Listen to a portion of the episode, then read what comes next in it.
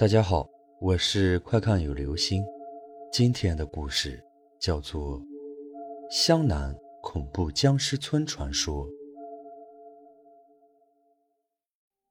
清朝初年，湘南西边有一个靠山的小村落，整个村子两百多户人家，七百多人都是僵尸。这些僵尸喜吃活人血肉，其身湿润腐烂。全身皆发出霉味般的恶臭。本来这是一个很普通的村子，大部分人以打猎为生，一部分人种点野菜、地瓜之类过活。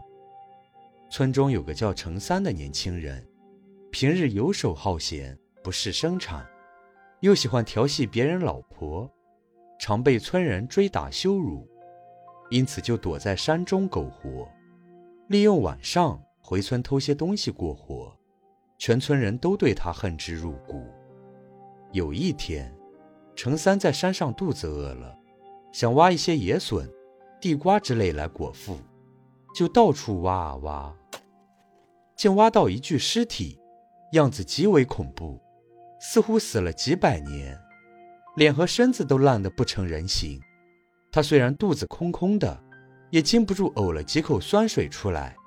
程三本想拔腿就跑，但是仔细一想，或许尸体上有一些值钱之物，就蹲下来仔细查看。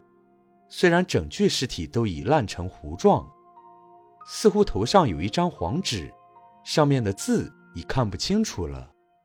程三找了半天，结果什么也没有。死尸身上所发出的怪异腐味儿，更加闻之全身不对劲儿。于是赶紧把死尸埋掉，到别处找食物。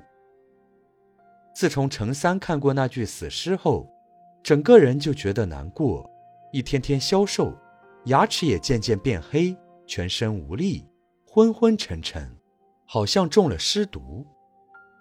过了一个月，大家发现程三好久没上春来偷东西，心想可能死在山上，正高兴的时候。却看见程三踉踉跄跄地走来，要求村人到城里帮他找医生。这些村人哪一个没吃过他的亏，哪里会帮他？哎，算了，过去的事就不要再提了。再怎么说，程三也是一个人啊，我们也不能就这么看他死啊。一位老者这样说着，又带他回去洗澡。又煮了一些东西给他吃，想不到程三稍微好了些，又想调戏老者的女儿，被村人发现后，大家将他打个半死，丢在后山草丛中，让他自生自灭。过了几天，又见程三一身病的求人救他，这次村人不但没给他东西吃，反而狠狠地打了他一顿，然后将他绑在树上。村中有人看不过去，说这样太过缺德，会受报应。但几个壮丁一个字也听不进去，硬是把他绑在树上。程三在树上没几天就断了气，尸体发黑带青，眼睛也变为灰泥状，发出的尸臭非常难闻。村中许多妇人和小孩闻了就不舒服。村中几个壮丁看到这个情况。就商量把程三尸体放下来，好好埋了，才不会让大家感染尸毒。大伙都同意了。不过白天大家都有活要干，就决定晚上去埋程三的尸体。到了晚上，大伙吃过晚饭，拿着火把要找程三的尸体时，想不到竟然不翼而飞。根据树上被撕裂的绳子来看，好像是程三自己挣脱的。程三世尸变了，大伙一提到尸变，就吓得到处大叫，全村顿时吵翻了天，家家户户紧盯门窗，妇人小孩都躲入房子中，壮丁们拿着刀锄头，个个神态紧张。根据村老一辈的人说，八十年前，这个村子也发生过尸变，那时一个恶霸被人杀死。邪气未除，成为僵尸，到处害人。后来被一个跛脚道士所伤，就逃走了。程三应该是受到这个尸体感染，会变成僵尸的。说到这里，大家都后悔没有救程三一命，不然就把他烧了，以防尸变。当天晚上，大伙找到三更天，都没有发现程三的影子。或许不是尸变，我们太紧张了吧？有人怀疑的说道。大家一时也想不出主意。就同意停止搜索。